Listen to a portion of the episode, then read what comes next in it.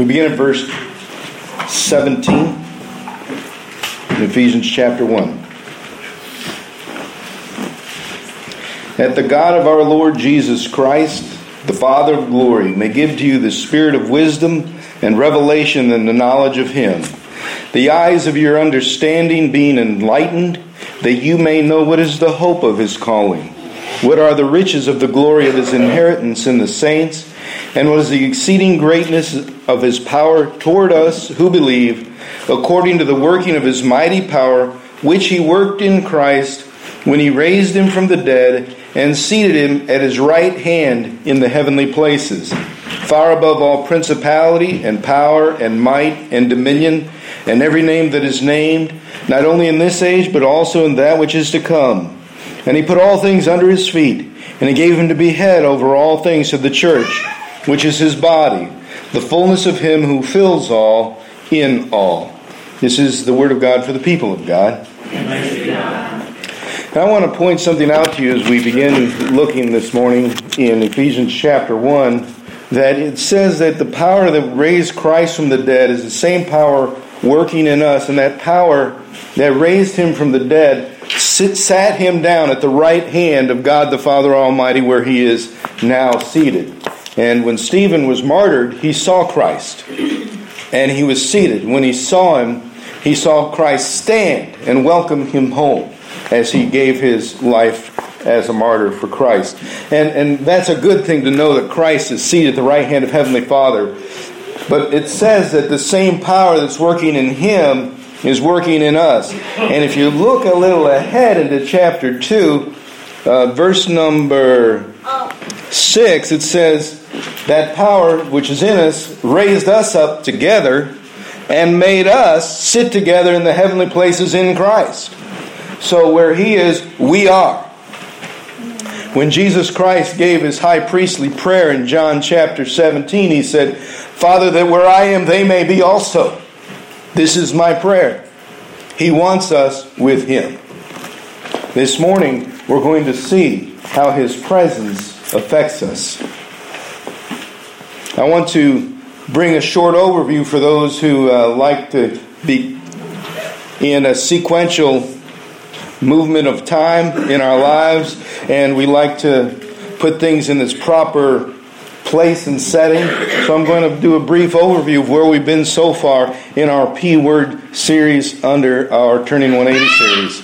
And the Christmas season really lends itself to today's uh, message. Now, what I want to share with you that we've been talking about is our comfort zones, that we don't grow there. The mindsets we established early in our lives get confirmed a few times, and, and then our sense of reality sets in. And I've been using this black file box to represent our brain, our experiences, our mind, and all the different shades, colors of our memories and experiences all go in this box, and it, it creates what we believe is true about the world, ourselves, people. Everything is inside of our mind, and that's what we live out. When God comes in, He wants to rewrite those pages. A lot of those pages have sin written all over them brokenness, unworthiness, shame. And those things are our comfort zones. God's trying to get us out of them and change us. Unfortunately for us, that is comfortable. Even though it's distorted, it's not godly in its true essence anymore because it's been tarnished. God wants to restore a right spirit within us. So the Holy Spirit will start meddling in our lives, in what we think and what we know is true, in an attempt to get us to be more Christ like. In other words, He challenges our complacency with what we believe is true about our lives in the world. Now, the first P word we looked at was purpose, and it's not that you have a purpose, it's that God does. And you fit His purpose for you. Not your purpose for you, but God's. And He determines your value and significance because of that. Now, what that means is each moment in your life is a moment that God can do something great and miraculous. You can anticipate that He will, and you live your life with expectancy that you will see God do something amazing, even if nobody else around you notices it. And after we talked about the purpose, what it does, it begins to give us perspective because now we're looking for God to do something. And perspective means we're no longer living for ourselves and what we thought, but for God. And you will not be content once you belong to Christ until you've surrendered everything, until you are all in for Jesus Christ. Once that happens, your perspective is godly. You're focused on God and what He wants, and then your priority is God, which is our third P word we talked about. A priority, simply stated, is what matters to you first. Priority is what you actually do and what you actually will sacrifice other things for to keep that one thing priority. And once you understand your priority, last week we talked about position. And that's when you live for Christ, He begins to position you where He wants you to be effective for Him. And when you're positioned, you will move often with a bold and inspired action. It means you are all in and not a paycheck Christian is just doing it for the by and by sweet reward of the moment or later. It means that you're fully invested regardless of the cost, situation, or pain involved. Only God can position you to where He needs you to be. Now, here's what's interesting. If you become a positioned Christian, God will use you to inspire others. When this happens, and I, I, want to share this with you because this is what happened for me. Back in June, I was a paycheck worker. And a lot of my life, I've been what you call a paycheck Christian until October 4th sermon, The Four Hearts, began to work on me in this church. And October began to change my whole mindset and understanding. Now, the positioning that God did for me was to see that I was being a paycheck player.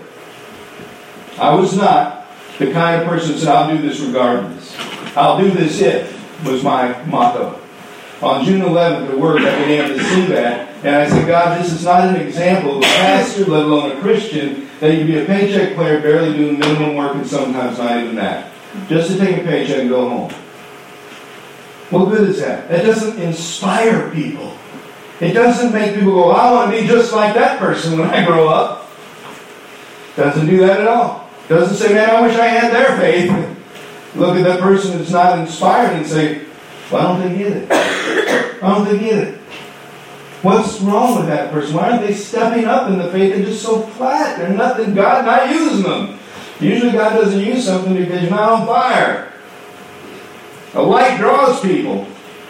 So I was not inspiring at work. And on that day, I said, God's got to use me, and I, I got to get out of the way.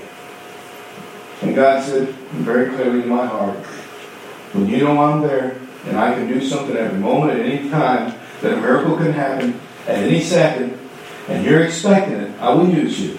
Because you're looking for me, not for what you want out of this.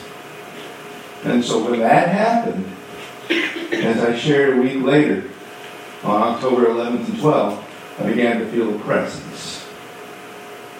A presence inside. And it felt, as I shared before, like a balloon being blown up in my chest. I wasn't sure what it was. But knew now, I know it's God. Because it's, it's, it's like, I feel it. I used to sing the song, I don't know if y'all heard it. I know He's real because I can feel it in my soul. You ever heard that song? That particular song, when I was younger, I thought, well, I don't, you know, Jesus is about feelings, about faith. It's about walking by sight, not what you feel. And I would preach that and talk about that. And then all of a sudden I start feeling God, and I'm going, wait a minute. Now I understand what they're talking about, that you know His presence is there. And when that happens, something amazing happens. It is the same kind of presence that talks about in Deuteronomy and Exodus, and I'm going to share a couple of verses with you to talk about it, that the Israelites saw in the wilderness wandering. That presence was an abiding presence. 40 years of presence. And guess what? 40 years, the two signs, pillar of fire by night and a cloud by day. It never left. That was God's presence with them. We don't have that sign anymore because it said that at one time when they entered into the new uh, promised land, they no longer needed it. God was in the ark present. And so, what happened though was for 40 years they had this, but they still questioned whether God was real, whether God was with them or not, because Moses would leave. But the pillar of fire and the cloud were still there when Moses would go on the mountain and talk with God. Now think about this for a minute. I'm thinking, if you said pillar of fire by night and a cloud by day, you know God's there. You know it. but at least I'm thinking, you know, all of a sudden there's a big old cloud in here, you go, hey, God's here, God's here, wow. But they're going, I don't know where God is. Why? What was wrong with them?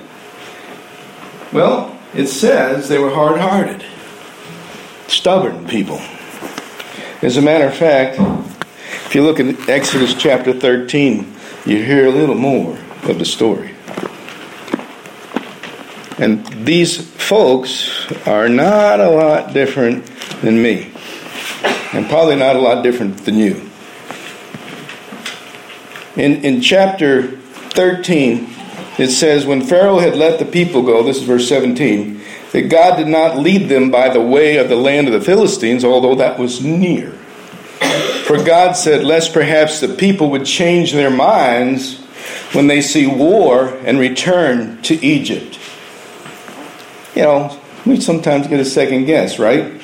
So God led the people around by way of the Red Sea, and the children of Israel went up in orderly ranks out of the land of Egypt. And Moses took the bones of Joseph with him, for he had placed the children of Israel under solemn oath, saying, God will surely visit you, and you shall carry up my bones from here with you. So they took their journey from Succoth and camped in Etham at the edge of the wilderness. Verse 21. And the Lord went before them by day in a pillar of cloud to lead the way, and by night in a pillar of fire to give them light so as to go by day and night. Verse 22. He did not take away the pillar of cloud by day or the pillar of fire by night from before the people. It was always there. Yet, just a few weeks later, they're looking to worship a golden calf.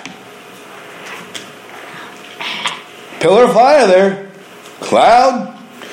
I don't know where God is because Moses abandoned us we as believers get the same mindset. I don't know where God is because things aren't working the way I expected. Oh, I know there's a presence of God here. Surely it's here. I know it is somewhere. But He's not doing it the way I want to. And He's not doing it the way they think we, He should. So let's try something different. Like that's a better plan. When our perspective is only God, those kind of thoughts don't happen. If we're a paycheck player, those thoughts happen because we're counting the cost of following Christ. If we're not all in for Christ, we have reservation on how far we will go. There's a difference between commitment and surrender. If you eat uh, bacon and eggs for breakfast, you'll know what I mean. A chicken commits eggs. Pig has to die to give you bacon. There's a difference, isn't there? That's a commitment and surrender breakfast. The pig makes the surrender. We as Christians, like, well, what can I do? What can I give? All, all of me? Well, I don't know about that. Let me think about it. God doesn't ask you to think about it, He asks you to be about that to live like that.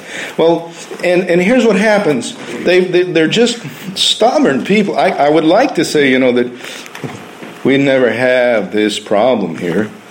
But unfortunately, we do in our world and in our walk. In Deuteronomy, all the way in chapter 1, something's happened. Israel refuses to enter into the promised land. And in chapter 1 in Deuteronomy, it says, in verse 29, do not, this is when, when they're talking about scouting the land and where they're going to go in to the, to the Holy Land and all this and claim the land. And they send some scouts out, and Caleb comes back and says, Great, few, great, great, great, fertile, wonderful. And some other scouts come back and say, There's giants there. We can't beat these people. And so God says, Do not be terrified or afraid of them. That's those giants. The Lord your God who goes before you, he will fight for you according to all he did for you in Egypt before your eyes.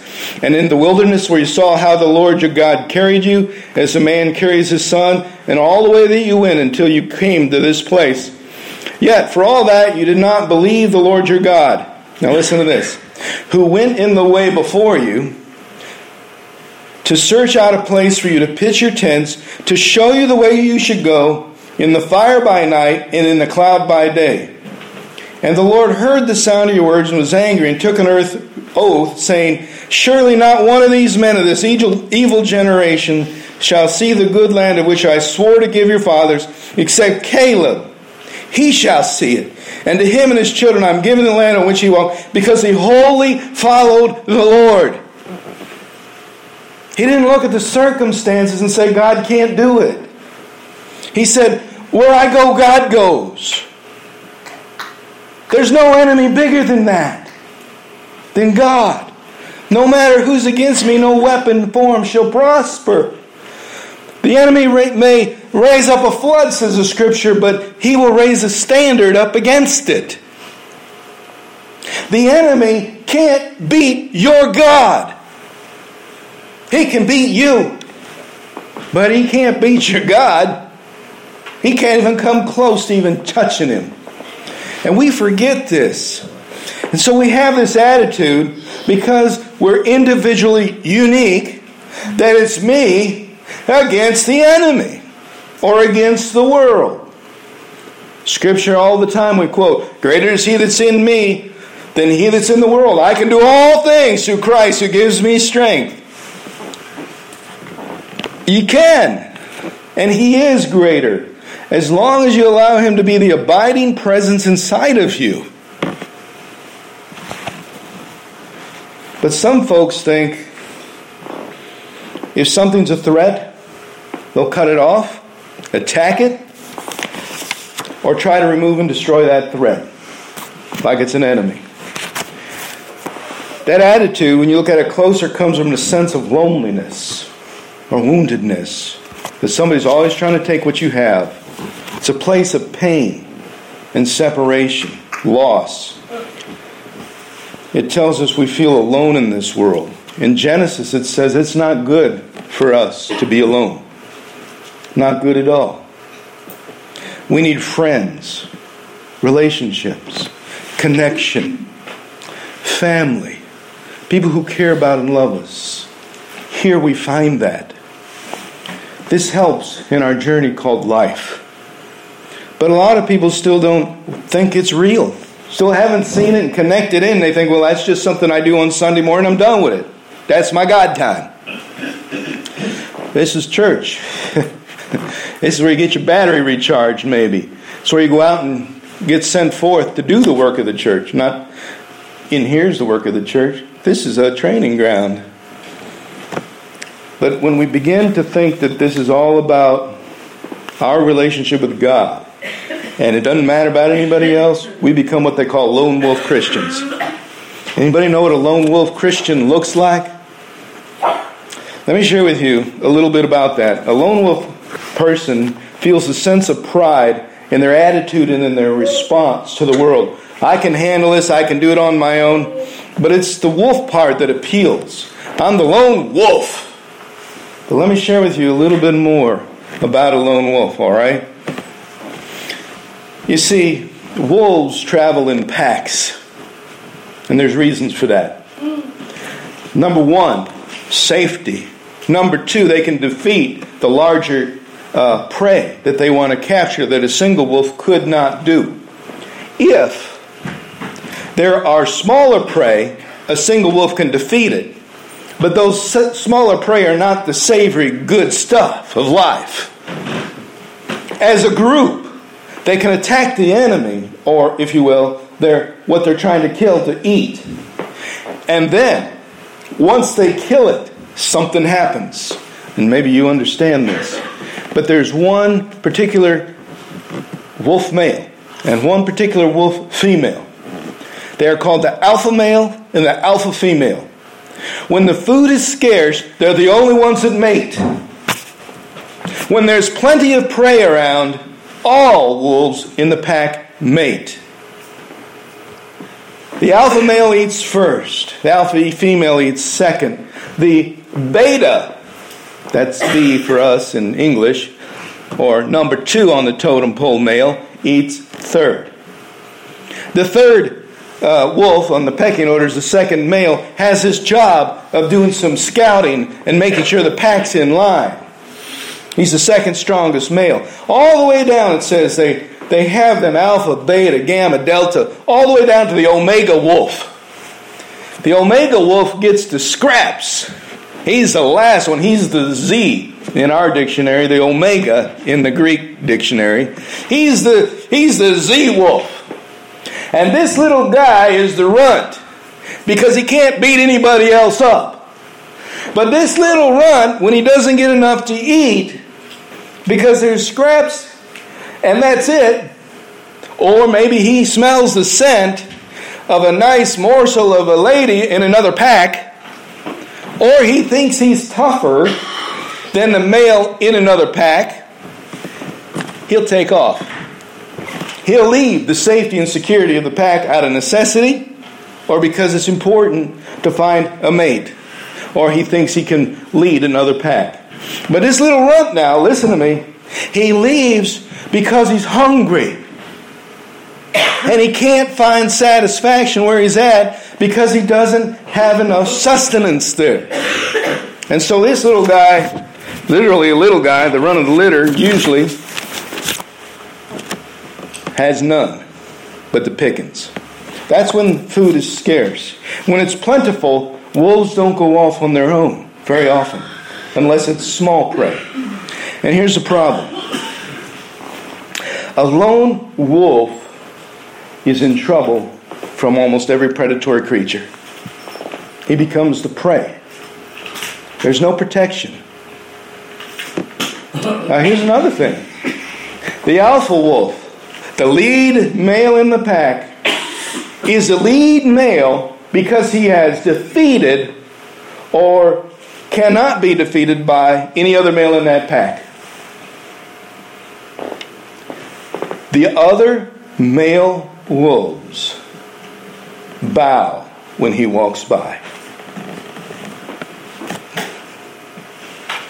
They give a submission pose because the king wolf is present. You ever get in your mind, I'm not going to do that? Why would I ever bow to anybody? I'm not going to bow to anybody. That's what a lone wolf gets in his mind, and he leaves the pack. He doesn't want to be a part of it. He separates himself. But I don't know about you, but when I was younger, I thought, man, I'm a lone wolf. This is really cool. I'm a lone wolf. And then I realized the word lone means alone, lonely lonesome, isolated, nobody around. I don't like that. Maybe sometimes when it's been noisy for a while, but I don't like isolation. And so you got to wonder, don't you, why it is that there are lone wolf Christians who don't want to run with the fellowship of the believers that they've been called to when there's plenty to eat.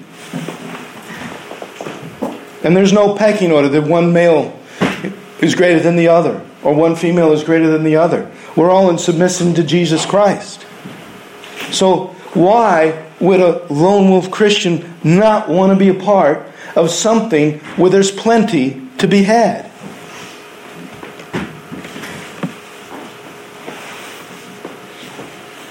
We need companions to remind us of who we are, to affirm us, challenge us, and to laugh, cry with us. God hardwired you and me for relationships. We need that. and He hardwired us to connect with other people. You can't do that alone. In other words, something in this box is messed up when we are alone as compared to when we know somebody is with us as a friend or a support. If you can think of some of the toughest times in your life, was it better to have it alone or with someone there? What's better? When you're hurting, when you're broken, when you've lost a loved one, do you want to do that alone or do you want to know that other people care too and cry with those who love?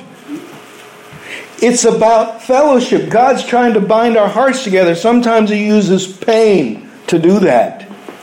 The pain isn't meant to drive us away, it's meant to draw us together.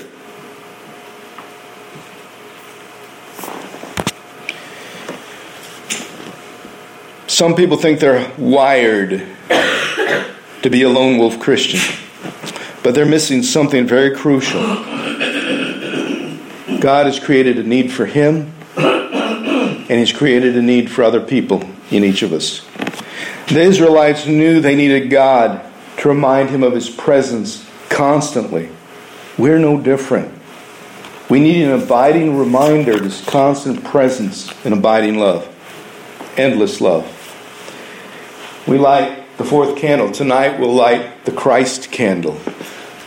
The second song we sang was Emmanuel, God with us. Jesus Christ came from heaven to be like us to say, You don't have to go through this by yourself. I am one with you. When the disciples heard him say he's going to leave, they said, What are you going to do? He said, I'm going to give you a comforter, the Paraclete, the Holy Spirit, and he will be with you forever to remind you that I'm real. My favorite verse in the scripture says that you will know that I'm real. In John 14, 21, Jesus says, I will show you who I am when you love like I love you. And the Holy Spirit helps us do that. That Holy Spirit is God's present reminder all the time in our lives. But we don't want to acknowledge it. Some people are afraid of the Holy Spirit. They talk about it and they say, wait a minute. Uh, you know, that's all that Pentecostal charismatic, you know, stuff, and I, I don't want to hear about that. It's not what it is. The Holy Spirit serves as a continuous nudge that we're not alone and God is Emmanuel with you. Always. Otherwise, you're going to be just like the Israelites, start looking for golden calves. Scripture tells us God goes before us, He goes behind us, He goes with us, and on Calvary, He goes instead of us. Amen? Amen. This is what it says. He's our rear regard, rear rear guard, our re, reward, if you will. He's also our constant companion. We don't have a cloud by day and a pillar of fire by night anymore. But God did give us the Holy Spirit as a burning fire within, both night and day. You can feel God inside. It really happens. You can feel Him. You can know He's real. And you know what's interesting? The people who feel the most alone are the ones God is closest to. And so if you feel alone today, God is drawing very close to you right now. He says, a person who is alone or feels alone is living broken. Broken. And in Psalm 51 it says, God will never despise a broken heart. When we want to be alone, isolated, we're broken. This thing is all messed up because it's not desiring love to give and receive it. It just wants to be alone. That's broken. Your heart was made to love. If it's shut off from giving or receiving love for whatever reason, it's not serving its purpose and you feel alone. It's running in that broken state, and all it's doing is moving blood through your body. You're existing, but you're not alive. The only thing that we have to offer God is our heart. Even broken, He wants it.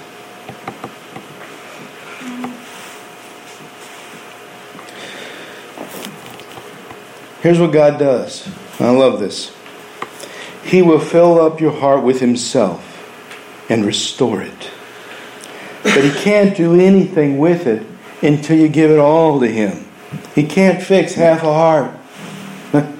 You can't be all in and passionate about Jesus without your whole heart being in it. Your heart doesn't understand thought. It, this took me a while. I didn't, I didn't agree with this until God showed me this. Your heart doesn't understand thought, it feels. Your thinking doesn't know how to feel. Your brain has no feeling ability. It's your heart where your passion is. Now, get this. Studies have shown, and there are visual studies of this online if you ever care to see them, of a brain that was exposed and gradually being removed from an animal. And the animal felt nothing. The brain has no feeling. So you can't think God and feel God. You have to feel God to feel God in your heart. The Holy Spirit comes to rest in you. And He doesn't come and fill your mind, He fills your heart. And when your heart's in tune with God, all of a sudden the stuff you think about doesn't make any sense anymore. God, why was I so afraid? That's what you'll say. Why didn't I believe? What's wrong with my way I was thinking? I don't know what was wrong. It's because you were trying to serve God in your mind and not your heart. It's with your heart. You believe unto righteousness. That's your mind. And that's what we've missed in the faith so often is his presence isn't in our thoughts, it's in our heart. It's in your heart where you believe and feel God. And if it doesn't work or your heart's broken or you're isolating, there's no access. God wants your heart. And once you give it to him, He's going to fill it up and you'll feel the difference. You're going to find joy that you've lost in your life or maybe never had.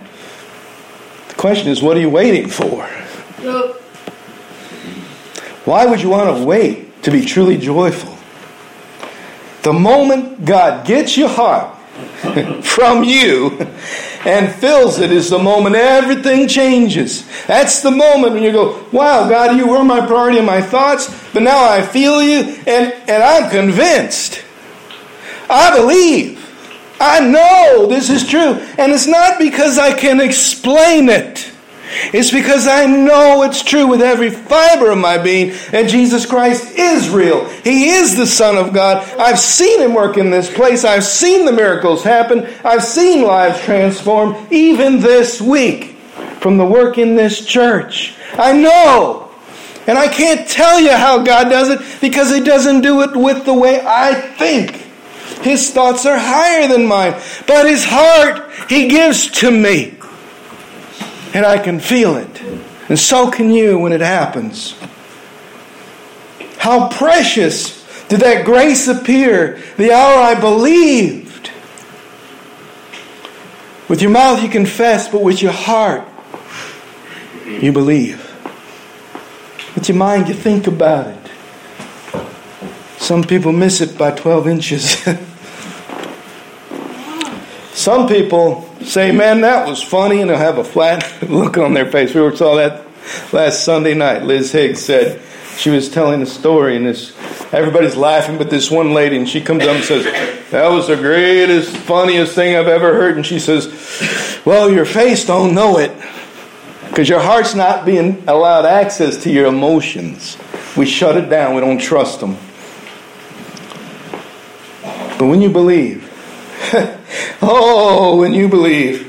Oh, when John Watt, when they were ready to pull that feeding tube, I, I had I, I, I couldn't say enough. I was up here that Wednesday, that Sunday, I'm, I'm still amazed by uh, your aunt and what happened there. You just go, wow, look what God did. You know, this is great. And you're just excited because it's real. And you go, wow, God's doing stuff here. And people want to see it, be a part of it. And this is great. Well, how come? I don't know. I just know that I know. it goes beyond having to explain it to yourself to knowing it's true. Just as surely as a child knows that its parent loves them. How do you know? Because they do. That's their answer. Because they love me. That's how I know. You don't know with your thoughts, you know it in your heart. And it's not an emotional feeling, it's the presence of God sitting right there telling you. Your mind can't explain this. Why? I don't know. But you'll know it's happened. Exactly what I'm talking about with the pillar of fire by night and the cloud by day for the Israelites. Their mind saw that, but their heart didn't believe. That's a miracle right there that it happened for 40 years in a row. 40 years it moved when God wanted them to move, and it scouted out places for them to camp, and He moved them there. And God's doing that, and they're going, well, I don't know if God's real or not. This doesn't happen. But that's logic. It's got to get to your heart where it's stubborn and say, God, break me of my stubbornness and my will so that I can give you all I am. I'm tired of doing it my way. I don't want my way. You'll know when it happens, it's not a temporary fix. God has done the work, and you know you'll never be the same. And the greatest part is you'll smile about it. I'm different. I'm telling you, on that day in June 11, I knew I needed something. God had to do a work. And He began to do that work, He knew I needed His presence because I'm such a lone wolf sometimes. And that's not good. I don't want to tell people my hurt. I don't want to tell people my struggles. Oh, you're a pastor. You can't have those. Yes, you can. Believe it or not, all my nerve endings work and my feelings all work. They, I'm, I'm flesh. All that stuff still works. Just have the call of God to ask me to speak and preach. Yeah. Yeah, I can be broken. Been there. Haven't we all? The question is, what you do your brokenness? And what do you do with it now? You take it directly to God and say, I know you love me. I know you want to restore me. And I'll let you have all I need. I don't want to do this alone.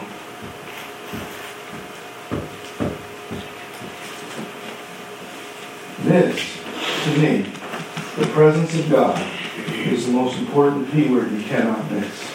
If you don't believe God's with you on your side, why try? If you don't think God cares about you, if you don't think God can lift you up out of the brokenness, why try? Because it feels like you're worthless, like life doesn't matter. Why try?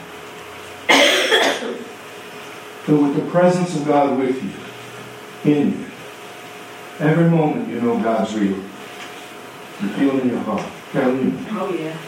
I know you know. I know you know. There's a lot of people who know this. And a lot of folks going, well, I wish I could get that.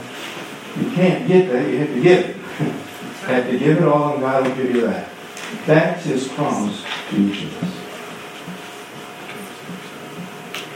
So this morning, all I'm asking you this morning is one simple thing.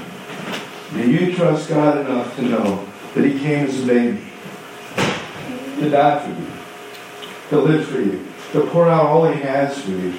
And all He's asking is that you give all yourself to Him to find the joy and peace and your purpose and passion, and, and you'll be inspired. And your life will be amazing. You'll see God doing stuff around you you never even knew He was doing because He'll show it to you. You'll wake up each morning and greet the day and go, wow, it's another day. Can't believe it. Tell true story. Don't like this story. It's true. Every Saturday morning, um, the Celebrate Recovery, have what's called step studies. And I'm in them. I lead a guy named Brad comes here is in there, co-leader with me. One of the questions in there said this. What are some of the things that you've regretted in your past? Now I've gone through several step studies, so I compare my answers after I've answered them to see them. And I want to tell you what my answer was in 2010. My answer to that, I regret another day.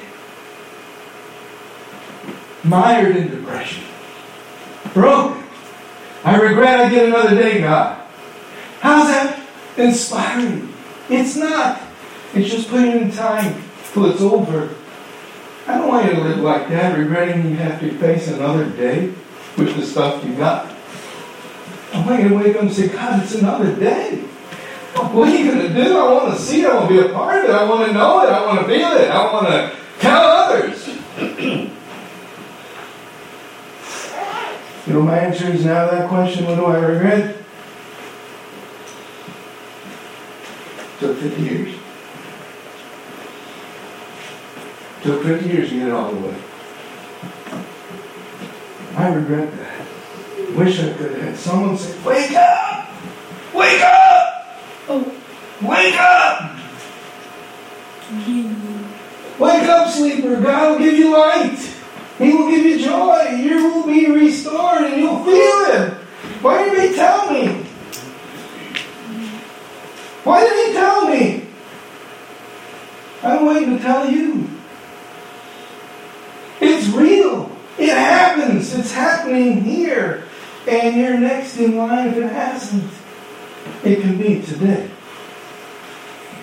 And you'll have the greatest Christmas presents you've ever experienced. Would you pray with me? Heavenly Father, thank you so much. Took something that just kind of broken, not sure what it was all about, and used it. And it's something that you, and you gave the spirit of wisdom revelation and knowing you and experiencing you.